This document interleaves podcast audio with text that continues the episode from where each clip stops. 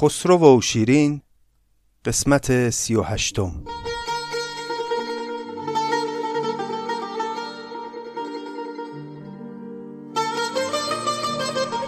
سلام. این شست و دومین پادکست نظامی گنجوی است. ما همچنان داریم خسرو و شیرین می‌خونیم و در قسمت قبل داستانمون به یه نقطه ویژه ای رسید. پیش از این که پی بگیریم ادامه قصه رو این توضیح رو بدم که شنیدن این قسمت برای کودکان مناسب نیست. اما خاطر مبارکتون هست دوستان که در قسمت قبل بالاخره مناظره موسیقایی باربد و نکیسا تمام شد. تموم شدنش هم اینطور بود که بعد از چند بار که نکیسا و باربد از زبان شیرین و خسرو آوازهای عاشقانه خوندن دیگه این هر دوتا عاشق بیتاب شدن خیلی احساساتی شدن بیتاقت شدن طوری که بعد از آخرین آوازی که باربد خوند شیرین آنچنان از خود بیخود شد که یک فریادی سر داد. صدای شیرین رسید به خیمه خسرو. خسرو که فریاد شیرین رو شنید او هم در پاسخ یه فریادی کشید. کم کم اینطوری شد که به جای اینکه نکیسا و باربد حرف دل خسرو و شیرین رو بیان بکنن خودشون دیگه در یک حال شهودی همون کلمات عاشقانه رو به هم می‌گفتن و به نوعی با هم هماوازی می‌کردن.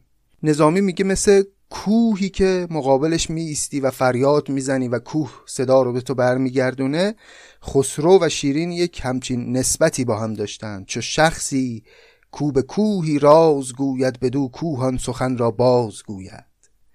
می‌بینید دیگه نظامی خیلی ظریف داستان رو به این نقطه رسوند. خیلی نامحسوس اوورد من و شما مخاطب رو در یک چنین نقطه ای قرار داد. انگار که خسرو و شیرین برای اینکه اون منیت ها و اون لجبازی هاشون رو کنار بذارن نیاز داشتن به یک واسطه نیاز داشتن یک راهنمایی دستشون رو بگیره و برسونتشون به این نقطه ای که در عشق بیقل و قش بشن.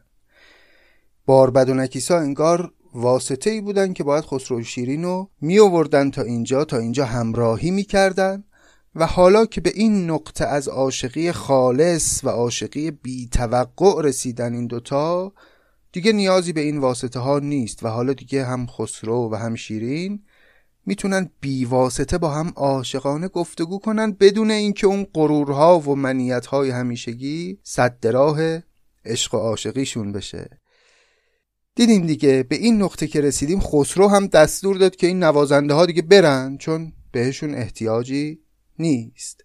حالا من و شمای مخاطب مختاریم که از این بخش داستان برداشت عرفانی بکنیم یا نکنیم. اون دیگه بستگی داره به حال و هوای درونی خود ما. می‌تونیم مثلا باربد و نکیسا رو استعاره ای از واسطه فیض بگیریم برای خودمون. می‌تونیم هم نه همون خط عاشقانه داستان رو دنبال بکنیم. اما بعد از رفتن باربد و نکیسا و بعد از اون که مدتی هماوازی کردن خسرو و شیرین با هم دیگه خسرو دیگه بیش از این دلش طاقت نیاورد. بلند شد بره صاحب صدا رو پیدا بکنه. راه افتاد داشت می‌رفت به سمت خیمه شیرین. همینطور که نزدیک شد به خیمه شیرین یه دفعه شاپور اومد دستشو گرفت و گفتش که آقا شما همینجا بمون یه چند لحظه. خسرو قبول کرد و همونجا روی یک صندلی نشست و داشت از شاپور می‌پرسید که این آواز چی بود اینطور منو بیتاقت کرد. داشتن راجع به همین مسائل با هم گفتگو می‌کردن که ناگهان شیرین پرده خیمش رو کنار زد و مثل یک ماهی که از پشت ابر نمایان میشه پدیدار شد. شیرین اومد به سمت خسرو و حالا دیگه بشنوید ادامه داستان رو از زبان حکیم نظامی گنجوی.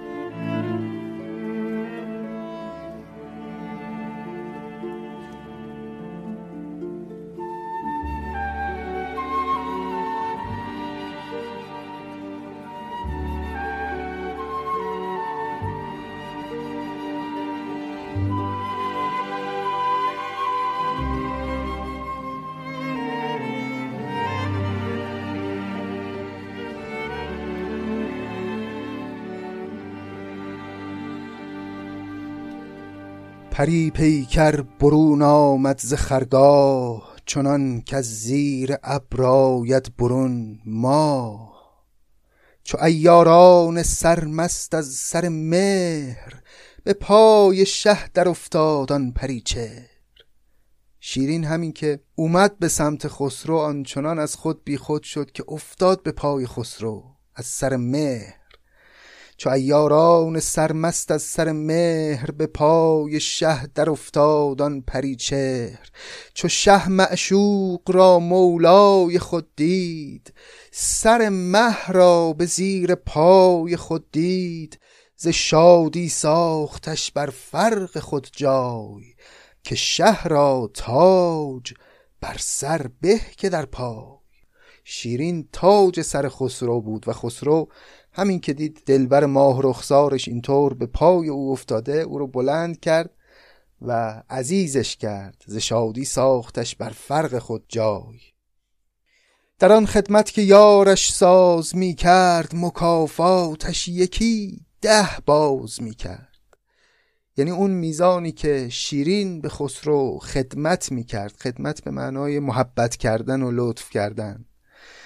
اون میزانی که شیرین به خسرو محبت می‌کرد و خدمت می‌کرد ده برابرش رو خسرو در اون لحظات آغاز آشنایی پاسخ می‌داد. دیدین که پس به همین سادگی دیوار بلند فراق که سالها بین خسرو و شیرین فاصله انداخته بود خراب شد و این دوتا در آغوش همدیگه قرار گرفتن. چو کار از پای بوسی برتر آمد تقاضای دهن بوسی برآمد. همین که یه چند دقیقه گذشت طبق معمول تقاضای دهن بوسی برآمد. خسرو اومد که بوسه های عاشقانه بگیره از دهان شیرین. از آن آتش که بر خاطر گذر کرد ترش رویی به شیرین در اثر کرد. ملک حیران شده کان روی گل رنگ چرا شد شاد و چون شد باز دلتنگ. پس همین که خسرو از ناز و نوازش کردن و محبت کردن و قربان و صدقه رفتن فارغ شد و اومد که اون بوسه عاشقانه رو از لبهای شیرین بگیره یه دفعه دید سگرمه های شیرین رفت تو هم.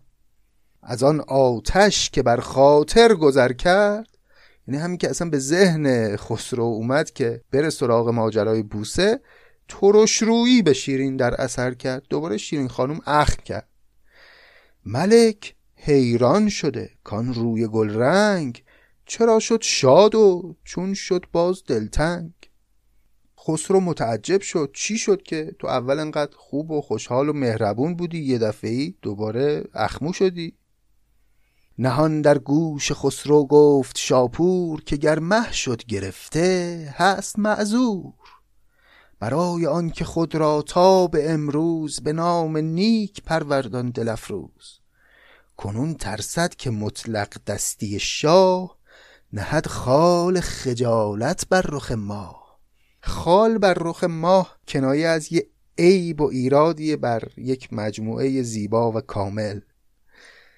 پس شاپور تو اون احوالات یه دفعه اومد در گوش خسرو گفت که اگر می‌بینی که شیرین یه خورده همچین رفت تو خودش حق داره هست معذور. برای آنکه خود را تا به امروز به نام نیک پروردان دلفروز تا امروز این همه زمان گذشته این دختر دامان خودش رو پاک نگه داشته و اجازه نداده که نام نیکش خدشدار بشه. اما حالا شما الان جلوی جمع می‌خوای از این بوسه ها ازش بگیری طبیعتا او خوش نخواهد داشتی همچین ماجرایی رو. کنون ترسد که مطلق دستی شاه مطلق دستی یعنی همون بیبندوباری. کنون ترسد که مطلق دستی شاه نهد خال خجالت بر رخ ما. چو شه دانست کان تخم برومند بدو سر در نیارد جز به پیوند. بسی سوگند خورد و عهدها بست که بی کاوین نیارد سوی او دست. بزرگان جهان را جمع سازد به کاوین کردنش گردن فرازد. پس وقتی خسرو دیگه فهمید بابا بدون ماجرای کاوین و مهریه و آینهای رسمی ازدواج و اینها نمی‌تونه بهره ای از شیرین ببره همونجا به شیرین قول داد. عهدها بست سوگندها خورد که بهت قول میدم که بهترین ازدواج رو و بهترین مراسم عروسی رو برای تو برگزار بکنم. بسی سوگند خورد و عهدها بست که بیکاوین نیارد سوی او دست. بدون آین ازدواج دست به سمت تن شیرین دراز نکنه. بزرگان جهان را جمع سازد به کاوین کردنش گردن فرازد. همه بزرگان رو همونطور که شیرین دلش می‌خواست جمع بکنه و یک مراسم رسمی درخور برای او بگیره. ولی باید که می در جام ریزد که از دست این زمان آن بر نخیزد. اما یه حرفی هم در ادامه اون سوگندهایی که خورد و قولهایی که داد خسرو گفت. گفت حالا ما که الان وسط بیابونیم الان اینجا که نمی‌تونم برات عروسی بگیرم. ولی باید که می در جام ریزد که از دست این زمانان بر نخیزد. ما هم که الان بعد این همه وقت همدیگر رو دیدیم شایسته اینه که یک شرابی در جام بریزیم یک مجلس عیشی برگزار بکنیم. الان هم که نمیشه عروسی گرفت. یک امشب شادمان با هم نشینیم. به روی یکدیگر عالم ببینیم. بیا امشب رو حالا به دل ما راه بیا شما. امشب رو با هم بشینیم با هم خوش باشیم. ولی من بهت قول میدم که در اولین فرصت اون ماجرای عروسی رو هم انجام بدم. چو عهد شاه را بشنید شیرین به خنده برگشاد از ماه پروین. همین که خسرو قول داد همین برا شیرین کافی بود. به خنده برگشاد از ماه پروین. پروین به یه مجموعه ای از ستارگان در آسمون میگن. وقتی میگه به خنده برگشاد از ماه پروین یعنی لبخند شیرین همچین باز شد و اون دندانهای ستاره مانندش پیدا شد. لبش با در به قواسی در آمد سر زلفش به رقاسی برآمد. خروش زیور زرتاب داده دماغ مطربان را خواب داده. لبش از می قده بر دست کرده به جرعه ساقیان را مست کرده. ز شادی چون تواند ماند باقی که مه مطرب بود خورشید ساقی.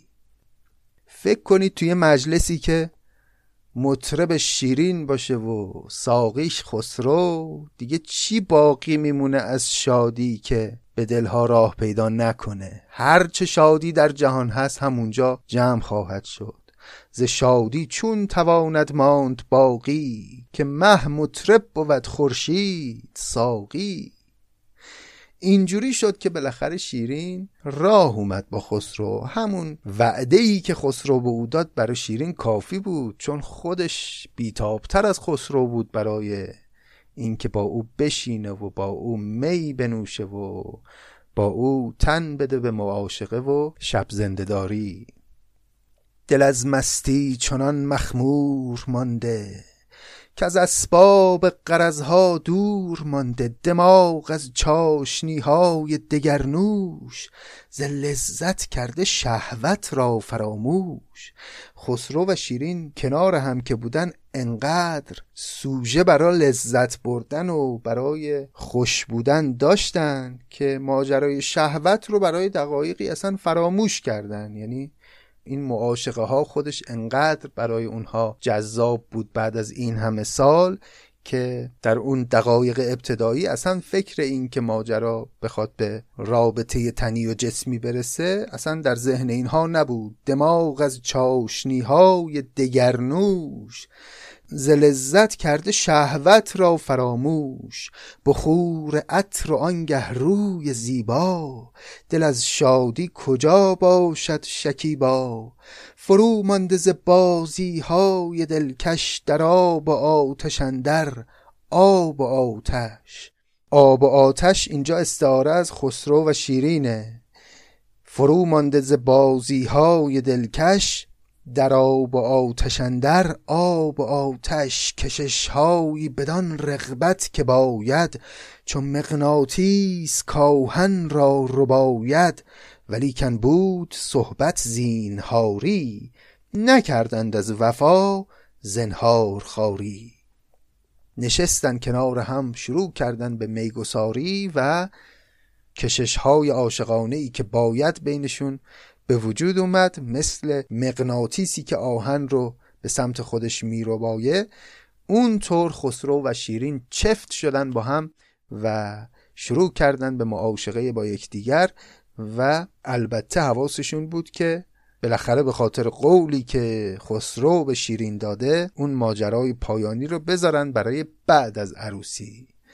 ولی کن بود صحبت زینهاری نکردند از وفا زنهار خاری زنهار خاری یعنی عهد شکستن.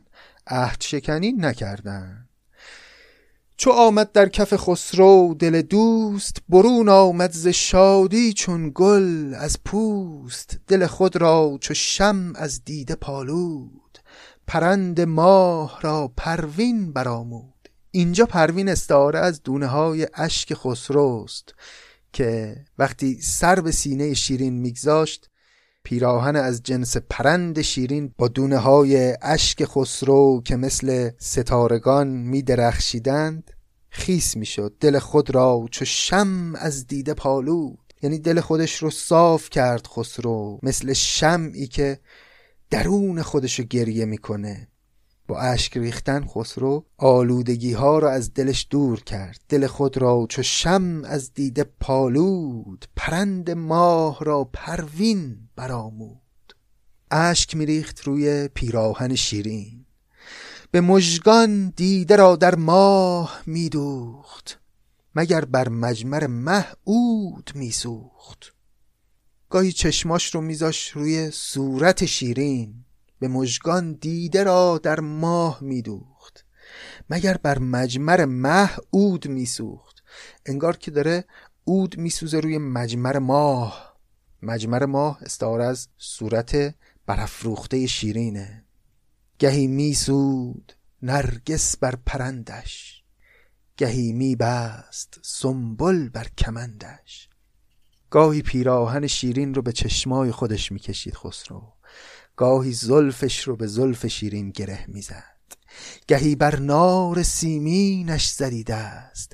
گهی لرزید چون سیماب در دست. گاهی وقتا اندامهای شیرین رو لمس می‌کرد. گاهی می لرزید مثل سیماب مثل جیوه از شدت گریه. گهی مرغول جعدش باز کردی ز شب بر ماه مشکنداز کردی. مرغول یعنی همون پیچ و تاب زلف. اون زلفای تاب داده شیرین رو گاهی باز می‌کرد ز شب بر ماه مشکنداز کردی. یعنی اون زلفی که مثل مشک سیاه و خوشبو هست رو میریخت روی صورت ماه شیرین. گه از فرق سرش معجر گشادی غلامان کلاهش برنهادی. گاهی وقتا معجر رو یا همون پوشش سر رو از روی سر شیرین بر می داشت.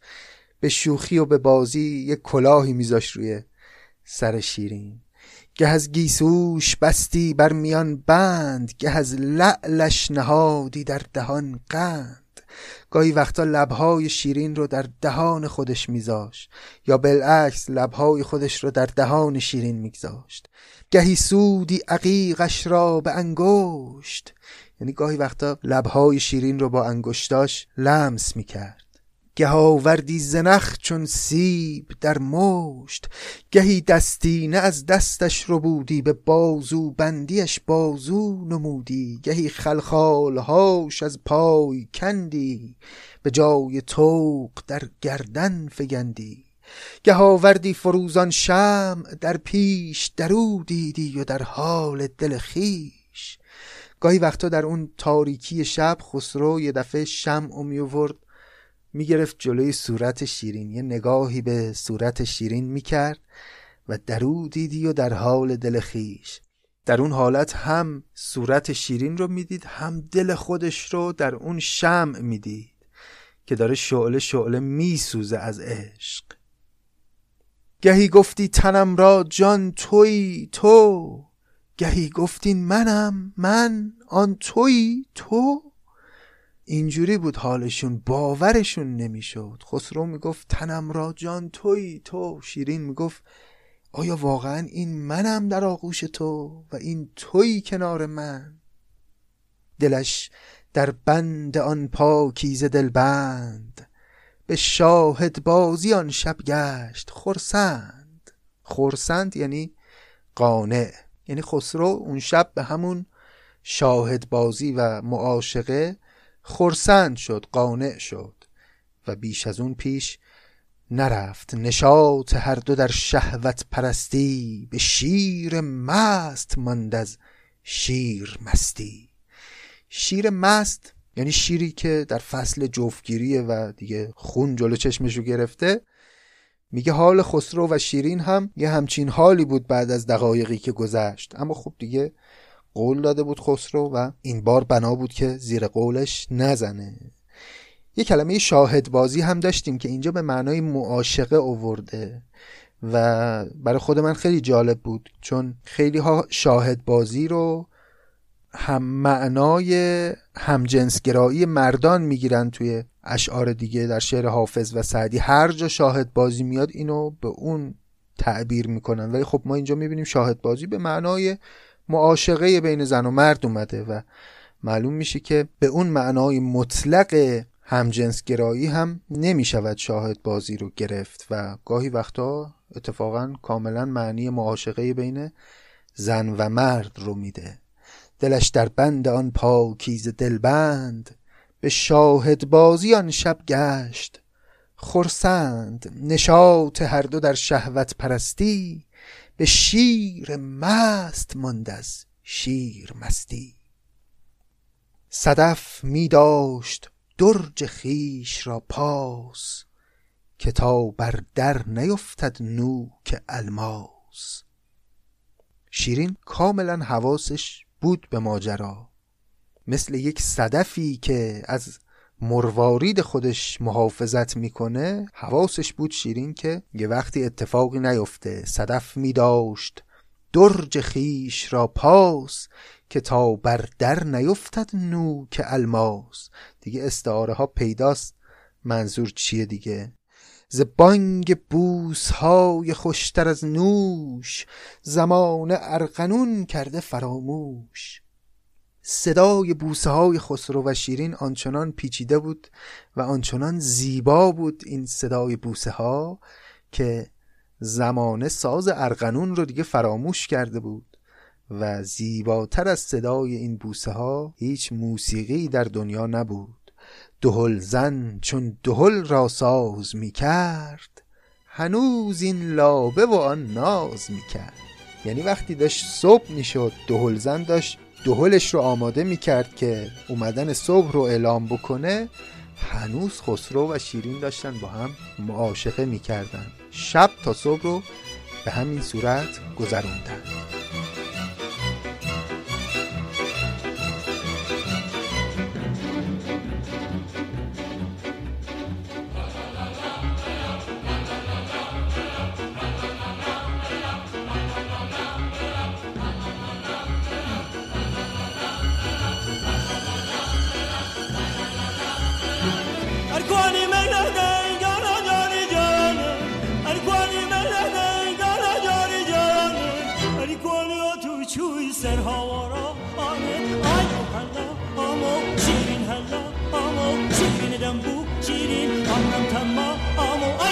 心。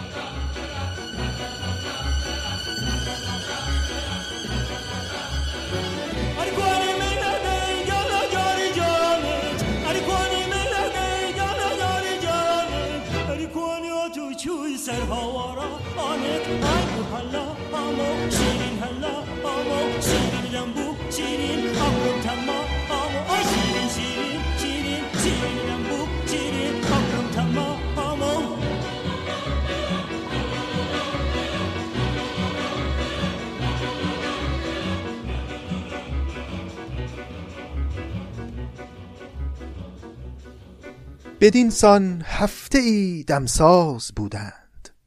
گهی با عذر و گه با ناز بودند. به روز آهنگ اشرت داشتندی دمی بی خوشدلی نگذاشتندی. به شب نرد قناعت باختندی به بوس کعبتین انداختندی. کعبتین انداختن یعنی تاس انداختن. میگه خسرو و شیرین یه هفته برنامهشون همین بود. به روز آهنگ اشرت داشتندی دمی بی خوشدلی نگذاشتندی. به شب نرد قناعت باختندی به بوسه کعبتین انداختندی. یعنی روزها رو با هم تفریح می‌کردن و شادی شبها رو هم بنا می‌کردن به بوسه و معاشقه اما قناعت می‌کردن به همون بوسه و معاشقه و فراتر از اون نمی‌رفتن. دقت دارین که این عبارت به بوسه کعبت این انداختندی خیلی جالبه چون ریختن تاس روی تخته تخت نرد خودش یه صدایی میده که بیشباهت به صدای بوسه های مکرر نیست. خلاصه یه هفته ای ماجرا همینجور گذشت. یک هفته این دو دل داده بعد از اون همه فراغ و اون همه دوری داد شبهای فراغ رو ستاندن با هم خوش بودن قربون صدقه هم رفتن. حرفای قشنگ به هم زدن. بوسه ها از هم گرفتن و لحظه ای از آغوش هم جدا نشدن. شب هفتم که کار از دست می‌شد قرض دیوان شهوت مست می‌شد. ملک فرمود تا هم در شبان ماه به برج خیشتن روشن کند را سپاهی چون کواکب در رکابش که از پری خدا داند حسابش. نشیند تا به صد تمکی نشارند چو مه در محمل زری نشارند. چنان کاید به برج خیشتن ماه به قصر خیشتن آمد ز خرگاه. پس اتفاقی که افتاد این بود شب هفتم دیگه خسرو دید که بیش از این طاقت نداره.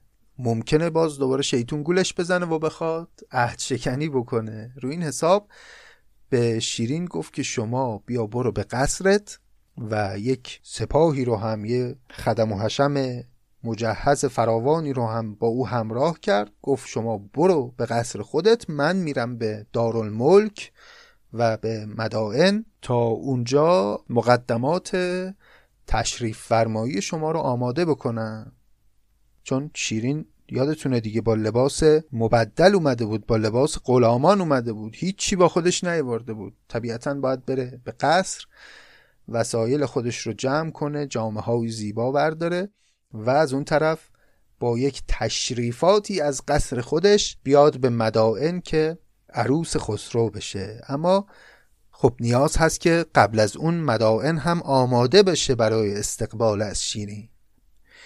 چو رفت نقد سیمین باز در سنگ ز نقد سیم شد دست جهان تنگ. همین که شیرین رفت تو قصر سنگی خودش انگار از زیبایی های جهان کلی کم شد. چو رفت نقد سیمین باز در سنگ سنگ می‌دونید یعنی همون قصر سنگی ز نقد سیم شد دست جهان تنگ.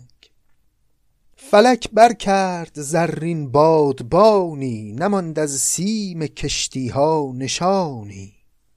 دوباره صبح شد شهنشه کوچ کرد از منزل خیش گرفته راه دارالملک در پیش.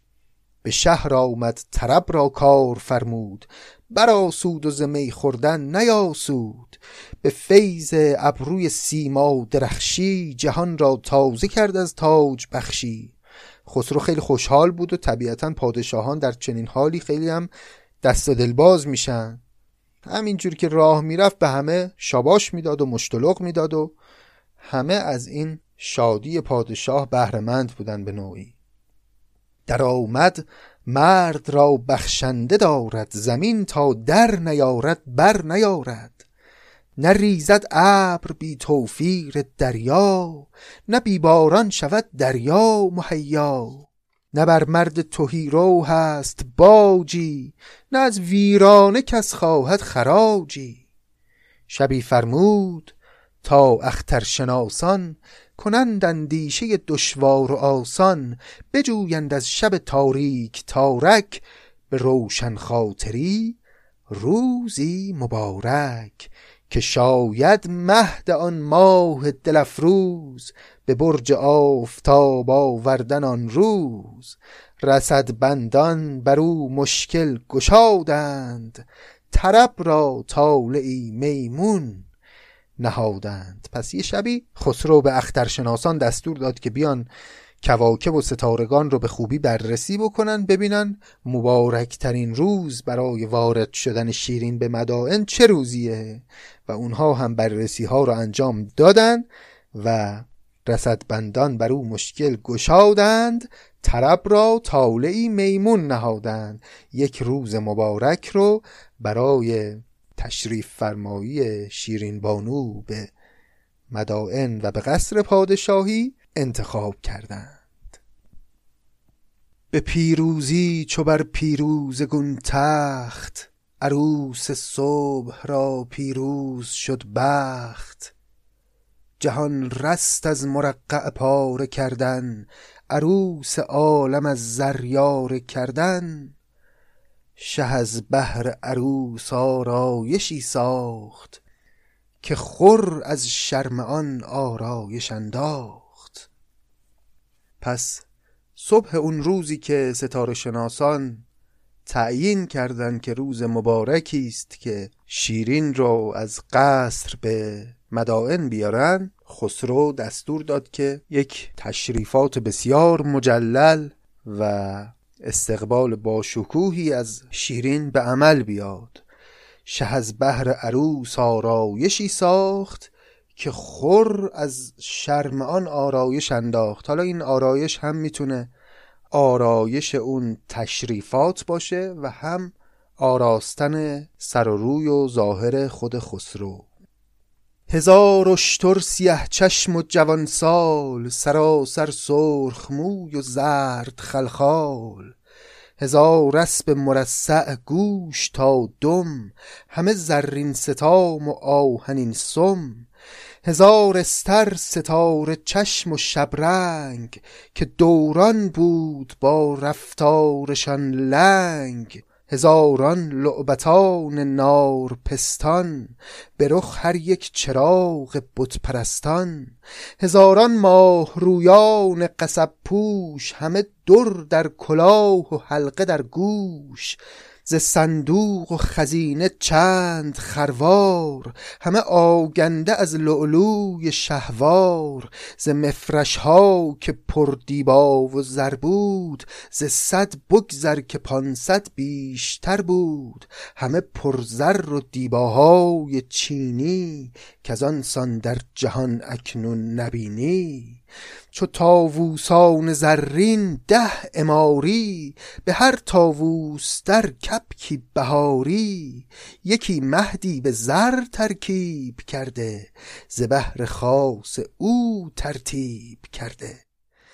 پس یک چنین تشریفات مجللی رو خسرو روانه کرد که برن دنبال شیرین و برش دارن و بیارنش. جزئیاتش هم خیلی جالب بود. مثلا چو تاووسان زرین ده اماری ده تا اماری یعنی ده تا تخت روان که هر کدوم از نظر مجلل بودن و زیبا بودن مثل تاووسان زرین بودن. بعد به هر تاووس در کپکی بهاری در درون هر یک از این اماری ها یک دخترک زیبایی هم نشسته بود. حالا این ده اماری البته می‌تونه مخصوص اون ده تا کنیز نزدیک شیرین هم باشه همونایی که مدت ها پیش قصه هایی تعریف کردن همایون و خوتن خاتون و سهیل سرو بالا و سمن ترک و اینها که اسماشون هم شنیده بودیم. ممکنه این ده تا اماری تاووس مانند مخصوص اون ده تا کنیز شیرین باشه. یکی مهدی به زر ترکیب کرده زبهر خاص او ترتیب کرده. اما یه مهد و یک کجاوه خیلی مخصوص هم بود که از طلا بود و اون مخصوص خود شیرین. زهد بیستون تا تاق گرا جنیبت ها روان با توق و هرا تاق گرا اسم یک مکانه. هرا هم یعنی اون گلوله های طلا و نقره که میبستن به زین و یراق این اسب های یدکی. ز حد بیستون تا تاق گرا جنیبت ها روان با تاق هرا زمین را عرض نیزه تنگ داده هوا را موج بیرق رنگ داده همه ره که به خوبان چون شهد اماری در اماری مهد در مهد شکر ریزان عروسان بر سر راه قصبهای شکرگون بسته بر ماه زنهای آراسته مثل عروسان بر سر راه ایستاده بودند تمام این مسیر رو و شکر ریزان شکر میریختن بر سر شیرین که می‌خواد از اینجا عبور بکنه. پری چهره بتان شوخ و دلبند ز خال و لب سرشته مشک با قند به گرد فرق هر سرو بلندی عراقی وار بسته فرق بندی به پشت زین بر اسبان روانه ز گیسو کرده مشکین تازیانه به گیسو در نهاده لؤلؤ زر زده بر لؤلؤ زر لؤلؤ تر بدین رونق بدین آیین بدین نور چون این آرایشی زو چشم بد دور. یکا یک در نشاط و ناز رفتند به استقبال شیرین باز رفتند. پس تمام این شکوه و این تجمل و این زیبارویان همه با هم رفتند که شیرین خانوم رو بردارن از قصر و بیارن به مدائن. به جای فند و قفشان بود بر سر درفشان هر دوری چون فندق تر به جای پره گل نافه مشک مرصع لؤلؤ تر با زر خشک. همه ره گنج ریز و گوهرانداز بیاوردند شیرین را به صد ناز.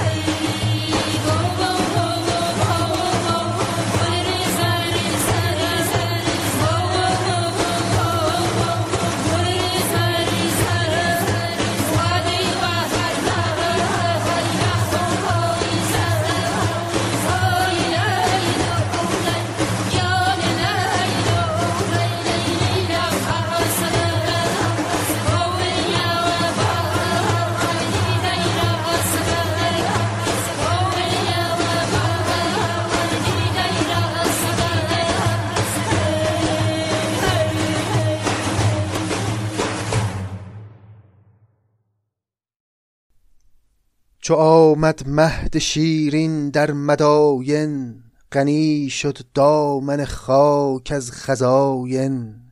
به هر گامی که شد چون نوبهاری شهنشه ریخت در پایش نثاری. چنان از بس درم ریزان شاهی درم روید هنوز از پشت ماهی. میگه در روز عروسی خسرو و شیرین آنچنان خسرو درم ریزان راه انداخت که هنوز از پشت ماهی درم در میاد. حالا یعنی چی؟ اشاره داره به اون اعتقادی که میگن زمین بر پشت یک ماهی استواره و نظامی میگه این پولک هایی که روی بدن ماهی ها تا هنوز وجود داره که مثل درم میمونه از اون درم ریزانیه که اون روز خسرو کرد یا همچین ادعایی. چنان که از بس درم ریزان شاهی درم روید هنوز از پشت ماهی. فرود آمد به دولتگاه جمشید. چو بر برج حمل تا بند خورشید ملک فرمود خواندن موبدان را همان کاراگهان و بخردان را. ز شیرین قصه ای بر انجمن راند که هر کس جان شیرین بر وی افشاند. پس وقتی شیرین اومد وارد قصر شد فرود آمد به دولتگاه جمشید چو در برج حمل تا بند خورشید. وقتی اومد و قصر رو منور کرد به وجودش خسرو همه رو جمع کرد و شروع کرد یک سخنرانی کردن یک خطبه ای خوند درباره شیرین. ز شیرین قصه ای بر انجمن راند که هر کس جان شیرین بر وی افشاند. هر کس این سخنان خسرو رو شنید حاضر بود جانش رو فدا کنه برا شیرین. که شیرین شد مرا هم جفت و هم یار به هر مهرش که بنوازم سزاوار. ز من پاک است با این مهربانی که داند کرد اینسان زندگانی. اینا حرفای خسروه. میگه شیرین بناست که همسر من بشه و سزاوارترین زن برای همسری من شیرینه و داره گواهی میده خسرو در میان جمع که او پاکه. با وجود این همه مهربانی که نسبت به من داشته اما خودش رو پاک نگه داشته و تا الان اتفاق زناشویی بین ما رخ نداده. ز من پاک است با این مهربانی. که داند کرد از این سان زندگانی. گر او را جفت سازم جای آن هست. بدو گردن فرازم رای آن هست. میان بهتر که با گل جام گیرد که هر مرغی به جفت آرام گیرد. چو بر گردن نباشد گاو را جفت به گاو آهن که داند خاک را سفت. چند کلمه هم در باب حسن خود ازدواج داره. سخن میگه خسرو. چو بر گردن نباشد گاو را جفت به گاو آهن که داند خاک را سفت. همه گرد از جبین ها برگرفتند. بر آن شغل آفرین ها برگرفتند. دیگه وقتی خسرو این سخنان رو گفت همه کسانی که بودن تو مجلس گرد از جبین ها برگرفتن یعنی عرق شرم رو از پیشونی هاشون پاک کردن. خب چرا؟ چون شیرین دشمن کم نداشت دیگه. خیلی ها پشت سرش حرف می‌زدن. خیلی ها براش حرف در ورده بودن در طول این مدت. می‌گفتن که شیرین بدنام شد خسرو توجهی به شیرین نکرد. می‌گفتن اسم خسرو موند روش اما شاه بهش بیمحلی کرد. و می‌گفتن او زن پاکی نیست و خیلی این حرفا می‌زدن. یه عده می‌گفتن جادوگره. همه اون آدمایی که این حرفا رو می‌زدن بعد از این سخنرانی خسرو همه پشیمان شدند همه گرد از جبین ها برگرفتند بر آن شغل آفرین ها برگرفتند. گرفت آنگاه خسرو دست شیرین بر خود خواند موبد را که بنشین. سخن را نقش بر آیین او بست به رسم موبدان کاوین او بست.